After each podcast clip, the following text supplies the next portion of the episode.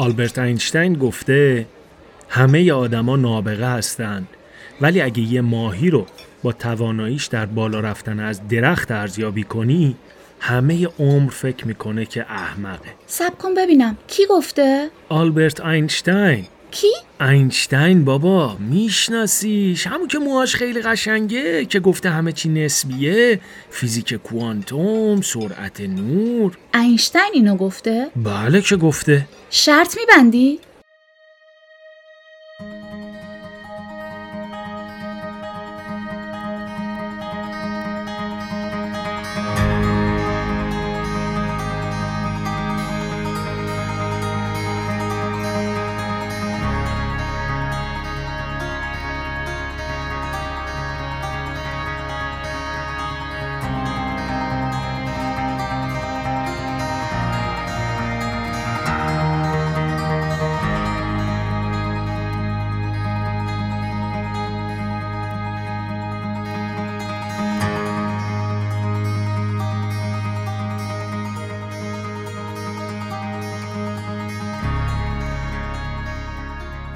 همه ما در زندگی عقاید و باورهایی داریم که مطمئنیم درستن. در قسمت قبل شنیدیم که یک عقیده یا باور و یا مجموعه از اونها در حقیقت وسیله ای برای رسوندن ما به هدف یا هدفهای مشخص هستند و بر همین اساس نتیجه گرفتیم که باورها و عقیده ها محترم نیستند. همچنین گفتیم اگر چیزی حقیقت داشته باشه نیازی به باور کردن ما و در نتیجه اثبات باورمون نداره و به خودی خودش درسته و از جاذبه زمین به عنوان مثال استفاده کردیم. امروز اما قرار درباره باورها و اینکه از کجا میان و چه نقشی در زندگی ما دارن یکم بیشتر صحبت کنیم. اینکه چطور چیزی در ذهن ما به باور تبدیل میشه و کجا در زندگی ما این باورها در تصمیم گیریامون نقش بازی می‌کنن. نقشایی که بعضی اوقات خیلی خیلی کلیدیان.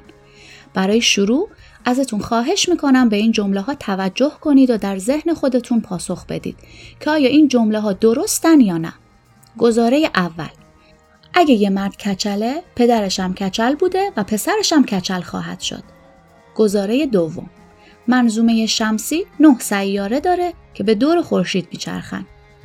گزاره سوم اگر غذا رو در ظرف فلزی در اجاق ماکروویو قرار بدیم دستگاه ماکروویو منفجر میشه و یا خراب میشه. گزاره چهارم 70 درصد دانشمندان ناسا ایرانی و یا ایرانی زاده هستند. گزاره پنجم دکتر حسابی در مدت زمانی که شاگرد آلبرت اینشتین بوده اون رو شیفته فرهنگ و رسوم ایرانی کرده. گزاره ششم شترمرغ برای پنهان شدن از دشمن سرش رو زیر برف یا خاک فرو می‌کنه. گزاره هفتم حافظه ماهی قرمز تنها چند ثانی است. بعضی از این دستگذاره ها در ذهن ما برای خودشون جایگاه مناسبی دست و پا کردن و برخی دیگه از اونا رو شاید بیشتر در فضای مجازی دیده باشیم.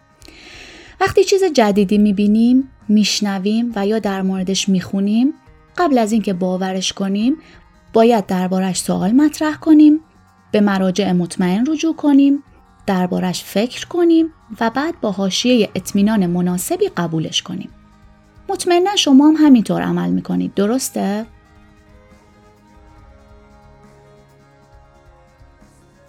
در پاسخ باید بگم که نه متاسفانه درست نیست ما انسان ها عموما وقتی چیز جدیدی میشنویم اول قبولش می‌کنیم و بعد اگر وقت کردیم شاید دربارش تحقیقم بکنیم.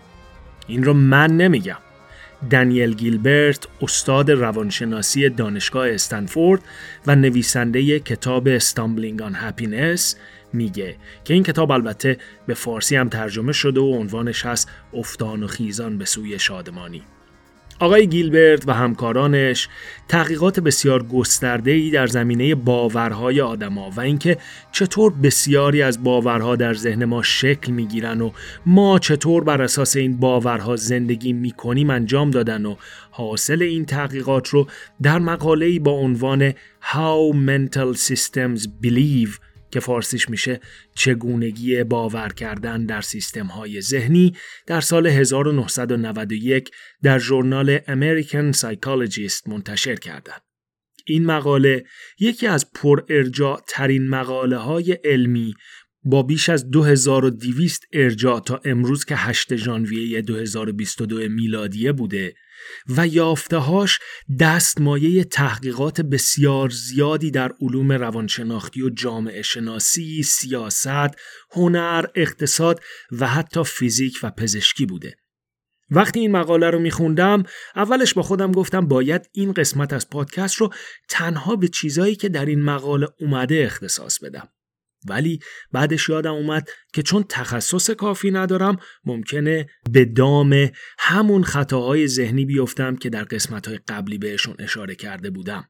اما به شما توصیه می‌کنم این مقاله رو بخونید. لینکش رو در توضیحات پادکست می‌ذارم براتون. کجا بودیم؟ گفتیم برخلاف تصور عمومی ما آدما وقتی چیز جدید و بدیعی می‌بینیم یا میشنویم اول باورش می‌کنیم و بعد اگر وقت کردیم شاید درباره اون و درستی و نادرستیش بررسی هم بکنیم. در حقیقت دانیل گیلبرت و همکارانش در آزمایشاتشون بر روی تعداد بسیار زیادی داوطلب در شرایط کنترل شده علمی نشون دادن که در واقع پیشفرز ذهنی ما اینه که اون چیزی که می‌بینیم یا میشنویم درسته. حتی اگر اون چیز به طور علنی و با برچسب خلاف واقعیت به ما داده شده باشه. دقت کردید؟ یعنی به عنوان مثال اگر کسی که ما مطمئنیم دروغگوی محضه یعنی همه ی حرفاش دروغه به ما بگه که توی لیوان نوشیدنی ما زهر ریخته شده حرفشو باور می‌کنیم یا مثلا اگر در تلویزیونی که می‌دونیم بیشتر چیزایی که نشون میده خلاف واقعیته به ما نشون بدن که یک ارگان نظامی که هیچ اعتباری به فعالیتاش نیست و وقتی پاش بیفته با موشکم می‌زنه و هواپیمای مسافربری خودی رو سرنگون می‌کنه و هموطنانش رو می‌کشه دستگاهی ساخته شبیه به در قابلمه و از راه دور ویروس کرونا رو تشخیص میده باورش می‌کنیم. خیلی خوب. حالا شاید اینو شما هم تا دیدید مثل من اولش فکر کردید شوخی و باورش که نکردید چی بهش هم خندیدید. مثال عرض کردم.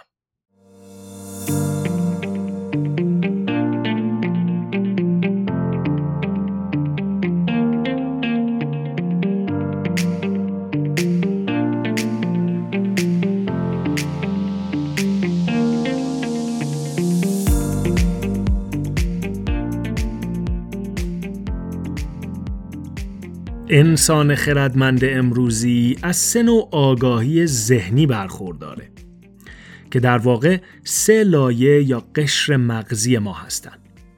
در لایه درونی یا پایینی مغز بخش غریزی یا قدیمی مغز قرار گرفته که عملکرد اون بسیار شبیه به مغز خزندگانی مثل مارمولکه. لایه دوم یا لایه میانی مغز سیستم لیمبیک و یا سیستم احساسی ما هست که بسیار شبیه به مغز پستاندارانی مثل گوریل یا سگ و گربه است و مسئول امور احساسی مثل محبت، همدردی و اینجور چیزاست. نهایتا هم لایه بیرونی مغز یا بخش نئوکورتکس رو داریم که در انسانها بسیار بسیار پیشرفته تر از سایر گونه ها است و مسئول اندیشیدن و خداگاهی و امور ذهنی ماست. حالا اینا چه ربطی به بحث ما داره؟ الان میگم. تا حالا مار از نزدیک دیدید؟ اگه ندیدید آرزو می‌کنم هرگز نبینید. البته از پشت شیشه آکواریوم اشکالی نداره. مار و سایر خزندگان دارای عکسالعمل بسیار سریع هستند. یه مار می‌تونه طعمه خودش رو در کسری از ثانیه نیش بزنه و یا یه قورباغه می‌تونه با زبونش در یه چشم بر هم زدن پشه رو در هوا بگیره. اما ذهن خزندگان فقط در موقع شکار سریع عمل نمی‌کنه. یه خزنده وقتی مورد خطر قرار می‌گیره هم بسیار سریع عمل می‌کنه و بعضی از اونا شیوه های بسیار عجیبی هم دارن که در تکامل به نحو شگفتاوری در اونها استاد شدن. مثلا مارمولک خانگی وقتی در معرض خطر قرار می‌گیره دم درازش رو از بدنش جدا می‌کنه و دم کنده شده شروع به جست و خیز و وول خوردن می‌کنه تا حواس شکارچی رو پرت کنه و مارمولک ما می‌تونه به این وسیله از ورطه خطر فرار کنه. ما آدما هم از دوران بسیار قدیم در معرض بسیاری از خطرات از مغز مارمولکیمون استفاده می‌کنیم. مثلا اگر شما به کتری آب جوش دست بزنید در اون لحظه فکر نمی کنید که خب این کتری خیلی داغه و ممکنه دست من رو دچار سوختگی بکنه و خب کرم جنتامایسین هم که ندارم و دارخونه هم که شلوغه و اینا. نه شما در کسری از ثانیه دستتون رو می‌کشید و ناخداگاه اون رو به سمت دهانتون می‌برید تا با بزاق دهانتون اونو خنک کنید. مغز مارمولکی این کارا رو بدون آگاهی شما انجام میده. یا مثلا اگر شما در خونه تنها باشید و ناگهان صدایی بشنوید به سرعت آماده دفاع از خودتون میشید و به این فکر می‌کنید که حتما دزدی چیزی اومده یا مثلا اگر در جنگل باشید و از پشت درختها صدایی بشنوید به خرگوش و آهو فکر نمی کنید بلکه به شیر و گرگ فکر می کنید و آماده فرار میشید. داستان تنز ها اثر عزیز نسین نویسنده و تنز پرداز ترک را که حتما شنیدید. اگه نه توصیه می‌کنم حتما بخونیدش یا به نسخه صوتیش گوش کنید. لینکش رو براتون می‌ذارم در توضیحات همین پادکست. در حقیقت انسان در تکامل یاد گرفت که صدایی که از پشت علف ها میاد حتما و بدون شک شیر یا گرگه و باید فرار کنه وگرنه خورده میشه. وقتی صدایی از پشت علف ها میاد نباید به اینکه شیر یا گرگه شک کرد. این یعنی چی؟ یعنی در تنازع برای بقا شک جایگاهی نداره. هر چی می‌بینی همه واقعیته. پس اگر یک دوست دروغگوی محض به ما بگه که توی نوشیدنی مورد علاقمون سم ریخته شده ما بهش شک نمی کنیم. اما آیا واقعا اینطوره؟ در قسمت قبلی به شاهکار روانشناسی یعنی کتاب تفکر سریع و کند دانیل کانمن اشاره کردم و پادکست باران. اینکه هر آنچه می‌بینی همه واقعیته یکی از خطاهای بارز ذهن ماست که در اون کتاب به زیبایی بیان و مطرح شده. مثالی بزنم.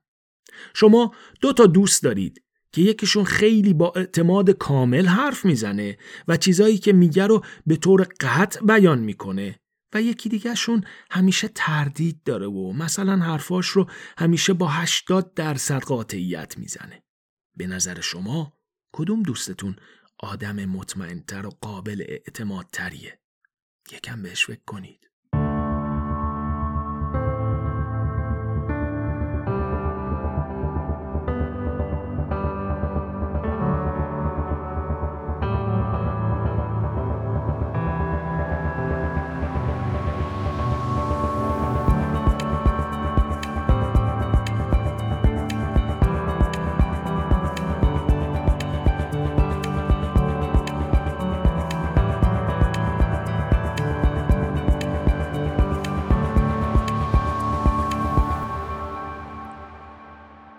وقتی چیزی رو با قطعیت صد درصد میگیم یا میشنویم دیگه جایی برای شک کردن و در نتیجه بررسی بیشتر باقی نمیمونه و چیزی که میگیم یا میشنویم همه اون چیزیه که هست.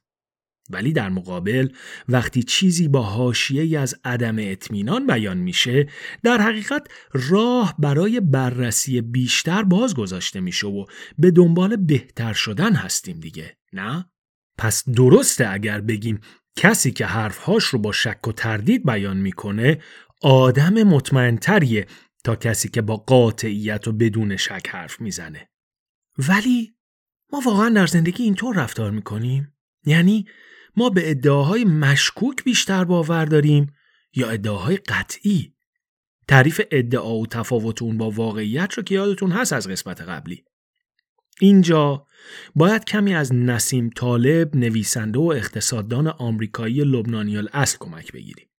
نسیم طالب چندین کتاب نوشته و نظریه هایی داره که مثل خاری در چشم اقتصاددان ها و دانشمندان کلاسیکه. در معروفترین کتابش به اسم قوی سیاه نسیم طالب میگه که وقتی یک ادعای عجیب مطرح میشه باورش کمی سخته. مثلا بروز سیل در کرمان خسارات شدیدی به بار آورد. باورش خیلی سخته دیگه کرمان وسط بیابون سیل بیاد. حالا به این گزاره توجه کنید. بروز زلزله در کوههای نزدیک بم باعث جاری شدن سیل در کرمان شد و خسارات زیادی به جا گذاشت.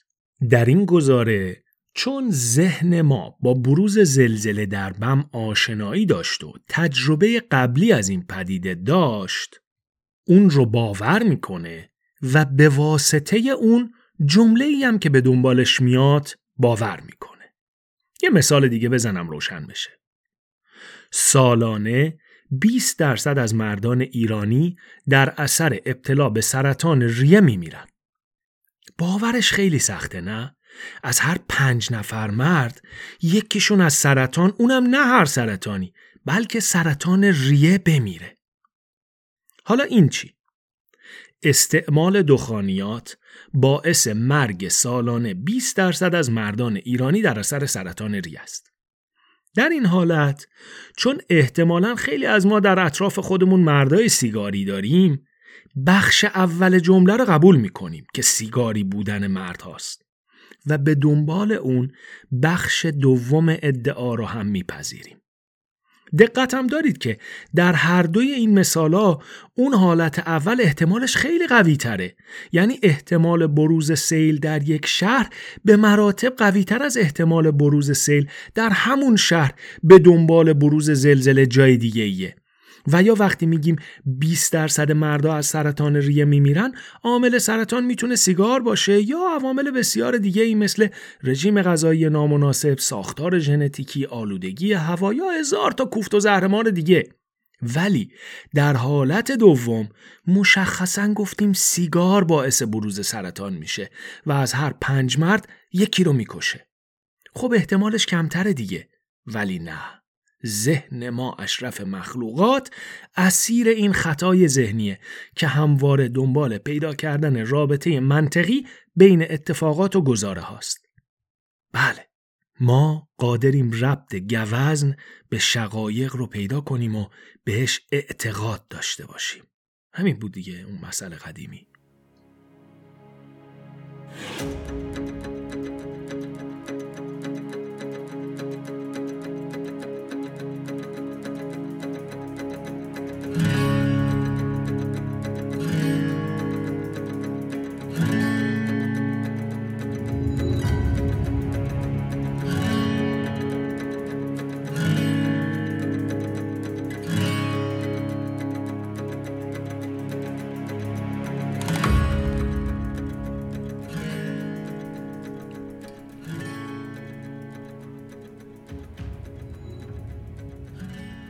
اول این قسمت یادتون هست وقتی جمله از مرحوم اینشتین نقل کردم و مطمئن بودم درسته چه اتفاقی افتاد؟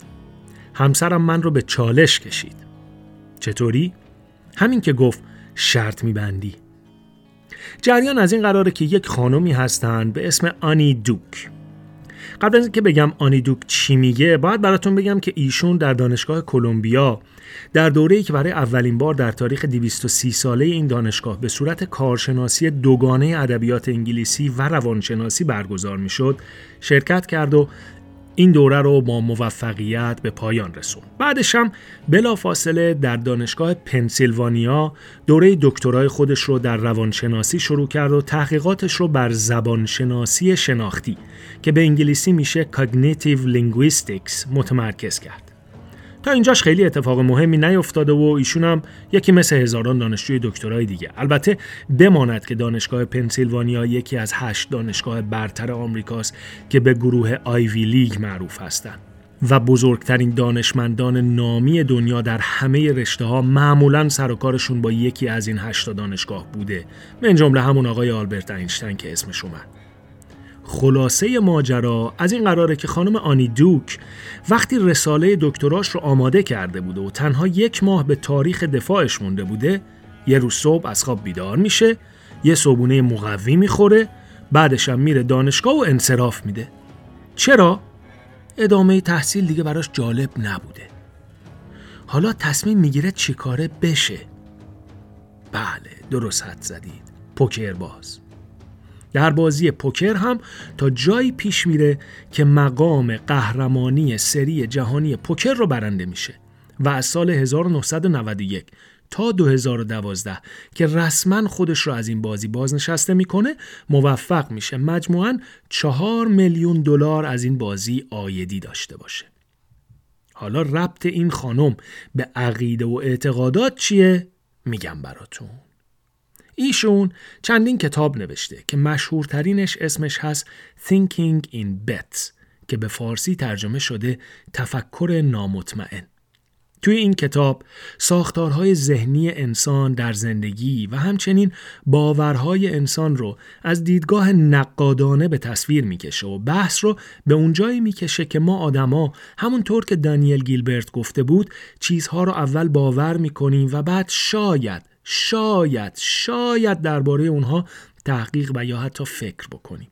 راهی هم که ایشون نشون میده اینه که اگر با کسی درباره چیزی که بهش باور داره صحبت می‌کنی ازش دعوت کن بر سر اون باهات شرط ببنده. تنها در این حالت هست که آدم پیش خودش میگه نکنه طرف مقابل راست میگه و باور من غلطه.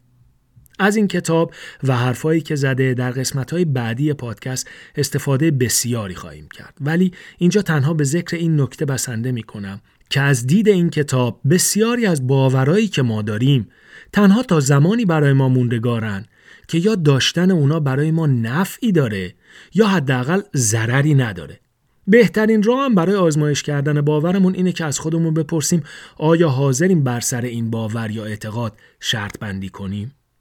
البته این آزمایش تنها برای باورهای قابل انجامه که نتیجه اونا در کوتاه مدت قابل مشاهده است. و مثلا شما اگر اعتقاد داری سیگار کشیدن اتفاقا برای زندگی مفیده و برای توجیه اینکه روزی 20 نخ سیگار می‌کشی با هر کسی هم که بگن حاضری شرط ببندی نتیجه این شرط بندی حالا حالا ها نشون نمیده و شاید تا 20 سال دیگه هم مشکلی برای شما و سلامتیتون پیش نیاد. تازه یه قدم که فراتر بریم اون باورایی که نمیشه اثباتشون کرد و نه ردشون کرد چی؟ یعنی مثلا اگر من ادعایی بکنم که نه خودم بتونم اثباتش کنم و نه شما بتونید ابطالش کنید چی؟ مثل ملا نصرالدین که میختویله خرش رو جایی در زمین فرو کرد و گفت اینجا مرکز دنیاست و هر کی میگه نیست بره و اندازه بگیره.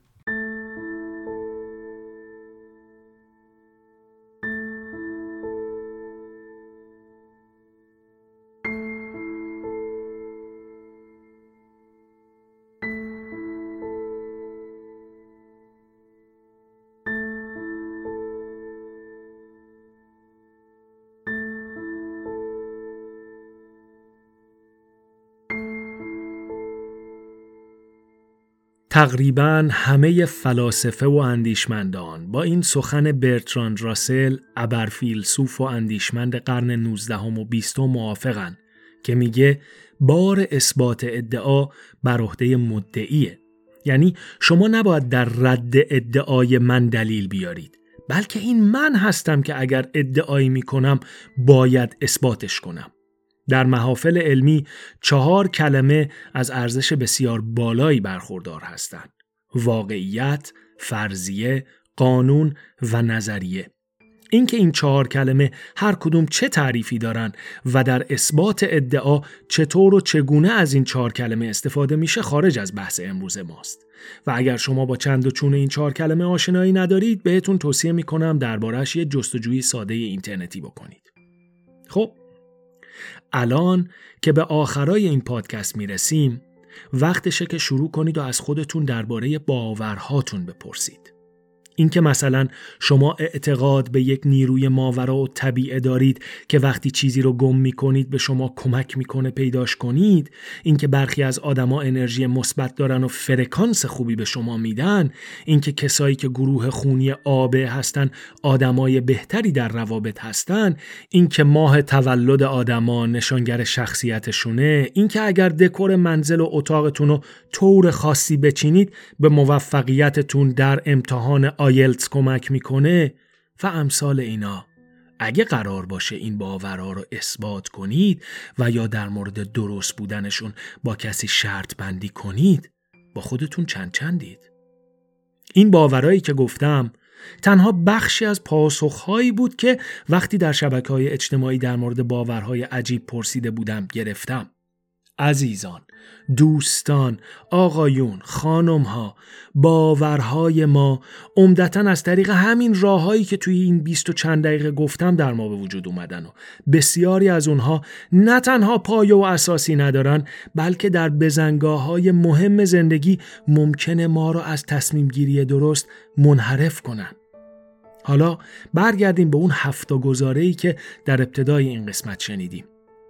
گزاره اول اگر یه مرد کچله پدرش هم کچل بوده و پسرش هم کچل خواهد شد. در واقع از دست دادن موی سر در مردان به دنبال بلوغ و در پی تحولاتی که به واسطه تغییرات هورمونی و خیلی عوامل دیگه در اونها ایجاد میشه اتفاق میفته و هنوز هیچ دلیل پابرجا و مشخصی از جمله وراست برای اون اثبات نشده. پس اگه من کچل باشم که هستم معنیش این نیست که الزاما پدر من هم کمو بوده و یا پسرم هم همین شکلی خواهد شد. گزاره دوم منظومه شمسی نه سیاره داره که به دور خورشید میچرخن. منظومه شمسی ما متشکل از اجرام بسیار زیادیه که به دور ستاره مرکزی اون یعنی خورشید میگردن. خورشید و همه این اجرامم مسیری طولانی در کهکشان راه شیری رو طی می‌کنن که تقریبا مثل اینه که بگیم اونا به دور مرکز کهکشان در گردش هستن. دورترین جرم منظومه شمسی از خورشید پلوتو یا پلوتون نام داره که از هنگام کشفش در سال 1930 تا سال 2006 به عنوان نهمین سیاره منظومه شمسی شناخته می‌شد. اما از اون به بعد بر اساس طبقه بندی جدید اتحادیه بین المللی اخترشناسی دیگه سیاره شناخته نمیشه و در واقع یک جرم فرانپتونی یا سیاره کوتول است. پس منظومه شمسی نه سیاره نداره. هشت سیاره داره. گزاره سوم اگر غذا رو در ظرف فلزی در اجاق مایکروویو قرار بدیم دستگاه مایکروویو منفجر میشه یا خراب میشه در واقع ظروف فلزی و فلزات رو به این علت نباید در اجاق مایکروویو قرار بدیم که چون امواج مغناطیسی دستگاه رو بازتاب می‌کنن ممکنه در اونها بار الکتریکی انباشته بشه و در صورتی که لبه تیزی داشته باشن ممکنه جرقه بزنن و این جرقه باعث بشه بخارات غذا در دستگاه آتیش بگیرن. پس این گزاره تا حدودی درست و تا حدودی نادرسته. گزاره چهارم. 70 درصد دانشمندان ناسا ایرانی و یا ایرانی زاده هستند. در سازمان ناسا تعداد زیادی دانشمند، مهندس و سایر انواع متخصص کار می‌کنن که تعداد اونا بر اساس حجم و تعداد پروژه های ناسا در سالیان متمادی متفاوت بوده و هست. این درسته که دانشمندان بزرگی مثل فیروز نادری سمتهای بزرگی در ناسا داشتن و دارن اما هرگز و در هیچ دوره از فعالیت این سازمان فضایی تعداد اونا طوری نبوده که درصد بزرگی مثل 70 درصد اصلا حتی 20 درصد رو پوشش بده.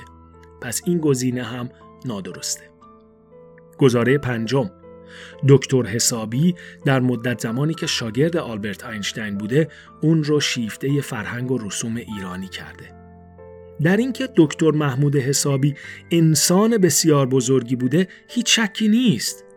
اما ایشون در هیچ دوره از زندگی پربارشون شاگرد همکار یا دوست اینشتین نبودن.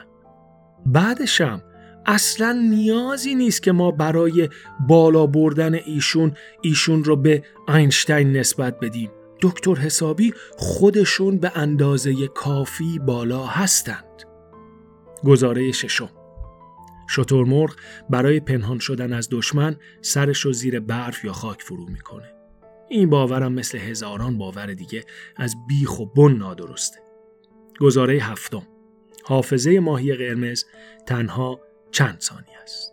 این یکی رو مخصوصا گذاشتم آخر کار. این باور برای اولین بار به عنوان یک شوخی مطرح شد و بعد از اون دستمایه بسیاری لطیفه ها و حتی فیلم انیمیشن به دنبال نیمو شد. این باور هم نادرسته و اتفاقا یک دانش آموز 15 ساله اهل استرالیا از طریق یه آزمایش ساده در سال 2008 نادرستی این باور رو اثبات کرد یعنی چی این دانش آموز موقع غذا دادن به ماهی قرمزش یه بلوک اسباب بازی از این لگوها در تنگ ماهی مینداخت و این کار رو برای چند روز تکرار کرد. یعنی قبل از غذا ریختن برای ماهی اسباب بازی رو توی آب مینداخت و بعد بلا فاصله غذا رو میریخت. بعد برای یه هفته اسباب بازی رو در آب ننداخت و کماکان به غذا دادن به ماهی ادامه داد. بعد از یه هفته به طور ناگهانی اسباب بازی رو در آب انداخت و دید که ماهی به سرعت به سمت اون اومد و به دنبال غذا در اطراف اسباب بازی شنا کرد.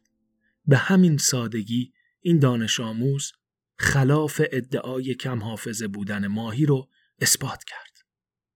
برای حسن ختامم بگم که اینشتین هرگز نگفته تعریف دیوانگی اینه که یه آزمایش رو بارها انجام بدی و منتظر نتیجه متفاوت باشی یا قطعا نگفته همه نابغه هستن ولی اگر یه ماهی رو با قابلیتش برای از درخت بالا رفتن بسنجی همه عمرش فکر می‌کنه احمقه ولی شاید گفته باشه که هرگز چیزایی رو که در اینترنت از قول من میشنوید باور نکنید. من هرگز اونا رو نگفتم. این نهمین قسمت از پادکست مرد ایرانی بود که من علی رضایی فر با کمک و همکاری همسرم محسا تقدیم شما کردیم. تا قسمت بعدی مراقب خودتون باشید.